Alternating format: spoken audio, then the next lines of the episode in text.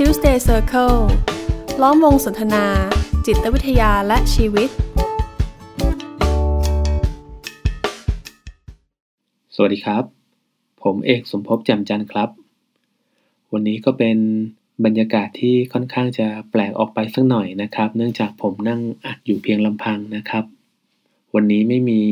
คุณกวีไกรกับคุณพงษ์มาศนะครับ เนื่องจากปีนี้เนี่ยพวกเราตั้งใจไว้ว่าอยากจะ อัดพอดแคสต์ให้บ่อยขึ้นนะครับ แต่ว่าถ้าจะรอให้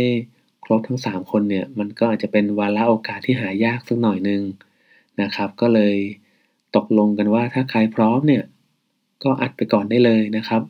จะอัดคนเดียวอัดสองคนก็ได้นะครับ แต่ว่าถ้าเป็นไปได้เนี่ย ก็จะพยายามหาโอกาสนะครับ ที่จะมานั่งคุยพร้อมหน้าพร้อมตากันให้ได้ 3 คนนะครับ วันนี้ผมมานั่งพูดคนเดียวเนี่ยก็รู้สึกแปลกๆนะครับ ยังไม่รู้เหมือนกันว่าที่อัดเสียงวันเนี้ยไปเนี่ยครับจะได้ไปออกอากาศเมื่อไหร่นะครับ และที่จริงแล้วเนี่ยที่ทุกท่านได้ยินผมอยู่ตอนนี้นะครับ ผมก็ไม่รู้เหมือนกันเนาะว่ามันเป็นการอัดรอบที่เท่าไหร่แล้วนะครับ คือจริงๆนี่ยพยายามจะอัดอยู่หลายรอบนะครับ อัดแล้วก็ลบแล้วก็ไม่โอเคยังไม่พอใจนะครับ ก็ก็ค่อยๆอัดไปเรื่อย ๆ นะครับ ก็ในวันนี้นะครับที่ ผมอยากจะชวนทุกท่านมาคุยนะครับ ก็จะเกี่ยวข้องกับที่มาที่ไปนะครับของ positive psychology นะฮะหรือว่าจิตวิทยาเชิงบวก ซึ่งเป็นประเด็นที่ปีนี้เนี่ยเราตั้งใจไว้ว่าตลอดทั้งปีเนี่ยจะคุยกันเกี่ยวกับเรื่องนี้นะฮะวันนี้ก็จะเป็นแง่มุมหนึ่งนะครับที่เกี่ยวข้อง มันอาจจะไม่ใช่เป็นในเชิงเนื้อหาสาระความรู้อะไรนะครับ แต่เป็นในเชิงที่มาเลยครับ เป็นจุดตั้งต้นของจิตวิทยาเชิงบวกนะครับ ที่จริงแล้วนะครับจิตวิทยาเชิงบวกเนี่ยเป็นศาสตร์ใหม่ที่เพิ่งเกิดมาเมื่อไม่นานมานี้เองครับ เกิดมาเมื่อราวๆสักปลายศตวรรษที่แล้วนะฮะก็ถ้ารวมถึงถึงปีนี้เนี่ยมันก็กินเวลาประมาณ 20 ปีหน่อยๆเท่านั้นเองนะครับ ในวันนี้เนี่ยผมจะเล่าถึงที่มาที่ไปแล้วกันนะครับว่าจู่ๆเนี่ยจิตวิทยาเชิงบวกเนี่ยเกิดขึ้นมาได้ยังไงนะครับ เมื่อพูดถึงจิตวิทยาเชิงบวกนะครับ เราก็ต้องพูดถึงคนคนหนึ่งด้วยครับ ที่เขาขึ้นชื่อด้วยว่าเป็นผู้ก่อตั้งนะครับ หรือเป็นผู้ริเริ่มศาสตร์นี้เลยก็ว่าได้นะครับ ชื่อของเขาก็คือคุณมาตินเซลิกแมนนะครับ คุณเซลิกแมนนะครับเขาก็เป็นนักจิตวิทยานะครับ แล้วก็เป็นอาจารย์มหาวิทยาลัย ก็เล่าประวัติคร่าวๆแล้วกันนะครับ คุณเซลิกแมนเนี่ยก็เกิดในปี 1942 จนถึงปีนี้เนี่ยเขาก็ น่าจะอายุราวๆสัก 78-79 แล้วนะครับ เขาเคยเป็นอดีตประธานของสมาคมจิตวิทยาอเมริกันในปี 1997 นะครับ คุณเซลิกแมนนะครับก็ตอนเรียนปอตีปอโทอะไรนะครับ ก็ไม่ได้เรียนจิตวิทยาโดยตรงนะครับปอตีเนี่ยแกเรียน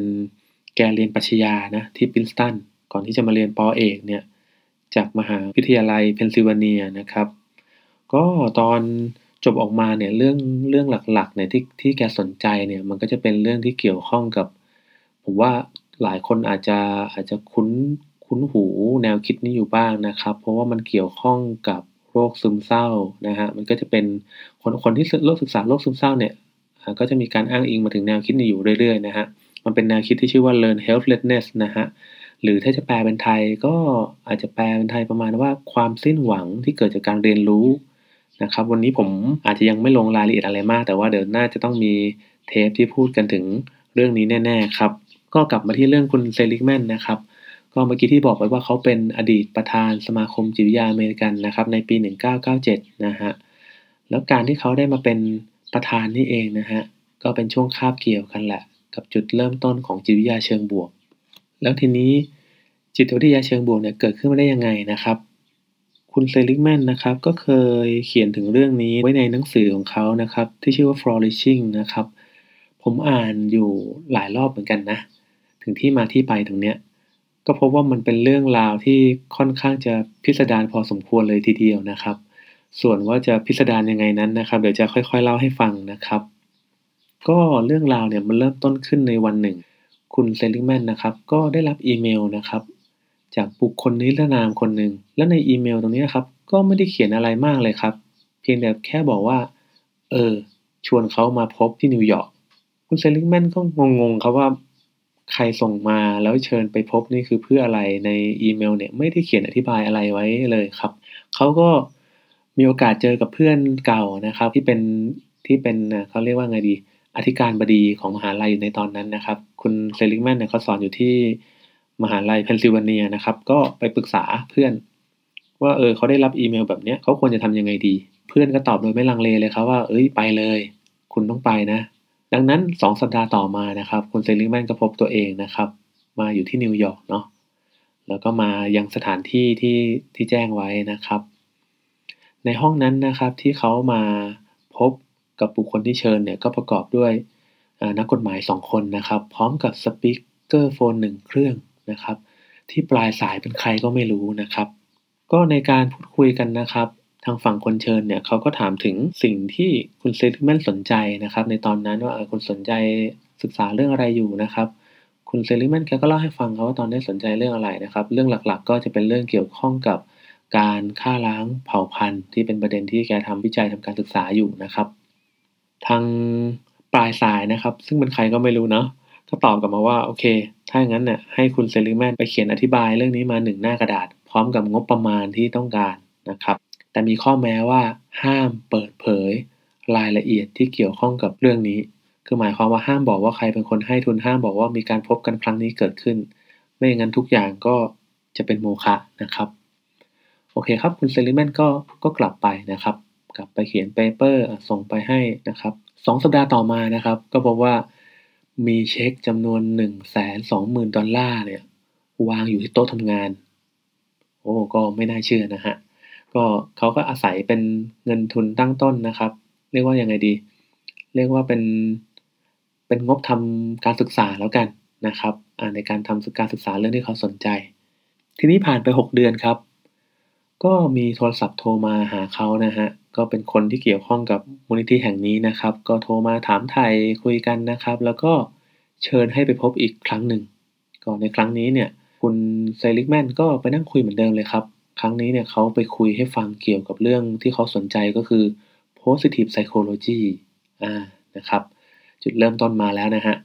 คำคำนี้เริ่มปรากฏตัวขึ้นแล้วนะฮะในการพบกันครั้งที่แล้วเนี่ย คุณคุณเซลิกแมนเขาก็ยังไม่ค่อยชัดเจนนักนะครับ เกี่ยวกับเรื่อง positive psychology เหมือนกับเขาใช้คำอีกคำหนึ่งผมจำคับใครคับคาไม่ได้นะว่ามันคือคำว่าอะไรเนาะแต่ว่าในในการพบกันครั้งต่อมาเนี่ย ชัดเจนแล้วว่าเออเขากำลังสนใจศึกษาเรื่องนี้นะครับเขาก็เล่าเตรียมตัวมาเล่าเลยนะฮะ เกี่ยวกับ positive psychology ให้ฟัง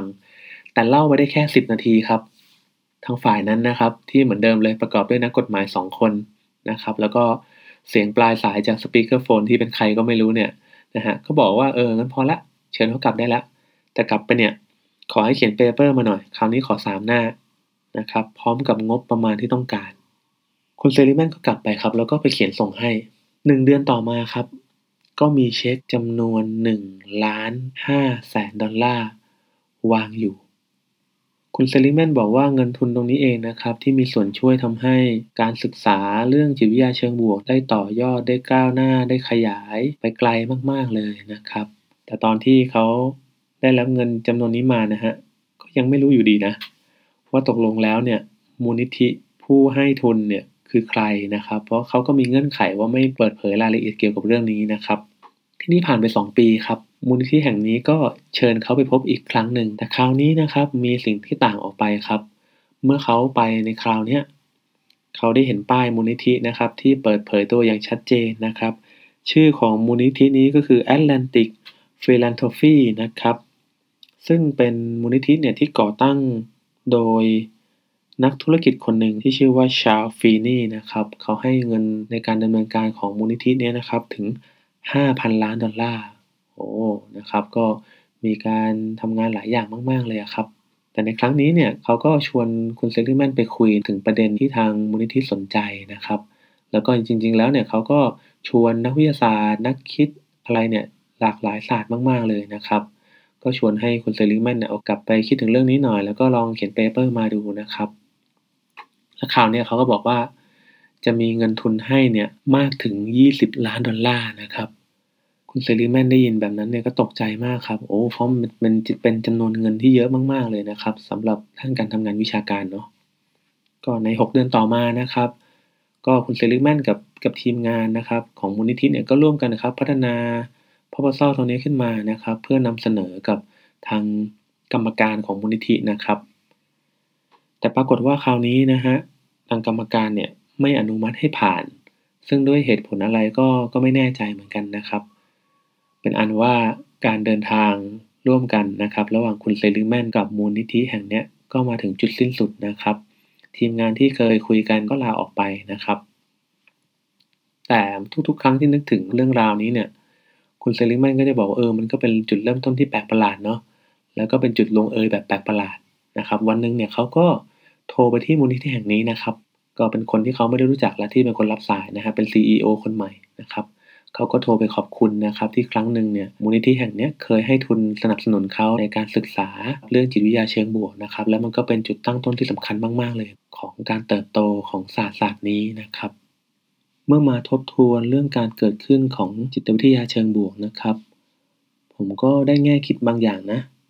สิ่งสิ่งหนึ่งที่จะเกิดขึ้นมาได้เนี่ย ผมพบว่ามันมันประกอบด้วยเรื่องราวมากมายก่อนหน้านั้นเลยนะ กว่าที่มันจะเกิดอะไรขึ้นในวันนี้ โอเคแหละ ก็คงไม่ได้หมายความว่าถ้าวันนั้นเนี่ย คุณเซลิกแมนไม่ได้รับทุนสนับสนุนจากมูลนิธิแห่งเนี้ย วันนี้จะไม่มีจิตวิทยาเชิงบวกก็คงไม่ไม่ใช่อย่างนั้นนะครับ เพียงแต่ว่า เออ มันก็เป็นส่วนประกอบที่สำคัญเหมือนกันนะ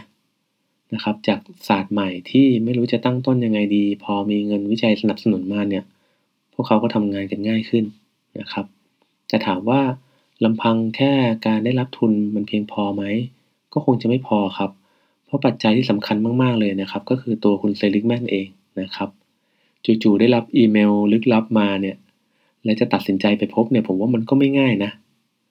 นะครับ แต่ว่าแกก็เปิดโอกาสนะครับ ให้ให้โอกาสตัวเอง แล้วก็ให้โอกาสที่จะลองดูว่าเออสิ่งนี้มันจะนำเราไปสู่อะไรกันนะ ผมนึกไปถึงโพสต์ใน Facebook ของคุณ กวีไกนะครับ คุณกวีไกที่วันนี้ไม่ได้มานะครับ ก็ก็ได้แง่คิดบางอย่างนะครับ คุณกวีไกแกโพสต์เรื่องกิจกรรมประกาศนะครับไอ้คำว่ากิจกรรมประกาศเนี่ยหลาย ๆ คนอาจจะคุ้นเนาะก็เป็นสิ่งที่อยู่ใน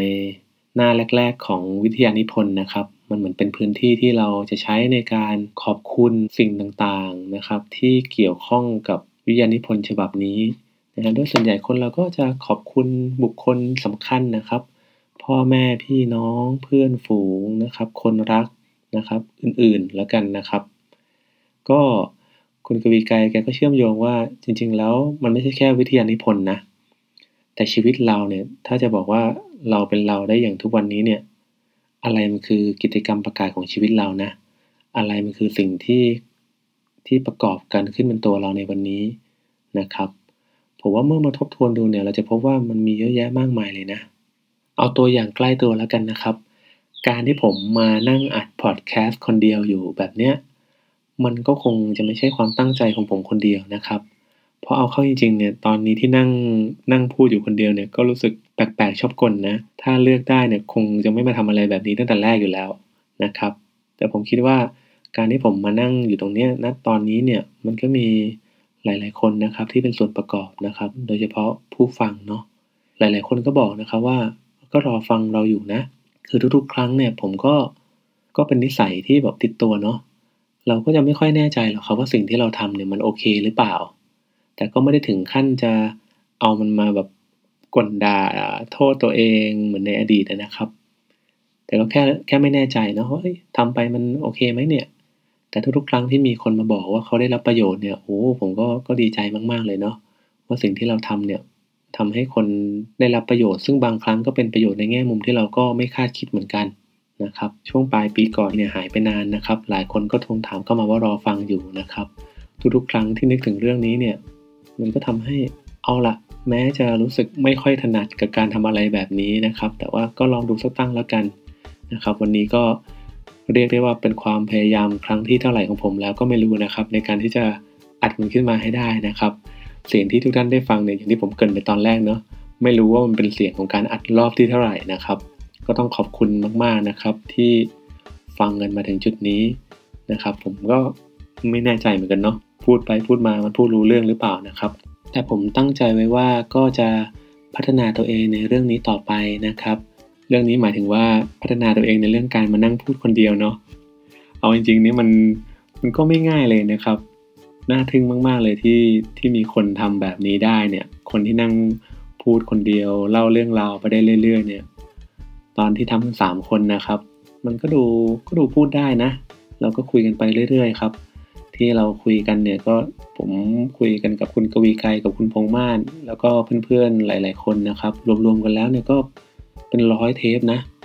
เพียงแต่ว่าพอมาทำคนเดียวเนี่ย มันก็เป็นคนละความรู้สึกกันเลยนะ เรื่องนี้ผมก็เขียนเล่าใน Facebook เหมือนกันเนาะในสักเมื่อวันก่อนนะครับ ที่พยายามจะอัดแล้วมันก็อัดไม่ได้นะครับ แล้วก็ก็ถอดใจไป คือการทำอะไรใหม่ ๆ เนี่ยมันมันไม่ง่ายนะครับ แม้ว่าสิ่งนั้นเนี่ยมันอาจจะคล้ายๆ กับสิ่งเดิมที่เราเคยทำเนี่ยพอมันใหม่จริงๆเนี่ยมันก็ใหม่อะแล้วก็มันก็อาจจะไม่ได้เป็นไปอย่างที่เราคาดคิดไว้ นะครับ แต่ผมก็ตั้งใจไว้ว่าจะพยายามต่อไปนะครับ แล้วก็จะแวะเวียนมาเจอกับทุกๆทท่านให้สม่ำเสมอนะครับอาจจะมีบางครั้งทุกท่านได้ยินเสียงผมคนเดียว อาจจะมีบางครั้งที่ก็ไปนั่งคุยกับคุณกวีกายและคุณพงษ์มาศนะครับ แต่ไม่ว่าจะเป็นครั้งไหนๆก็ตามนะครับ ก็มีความตั้งใจว่า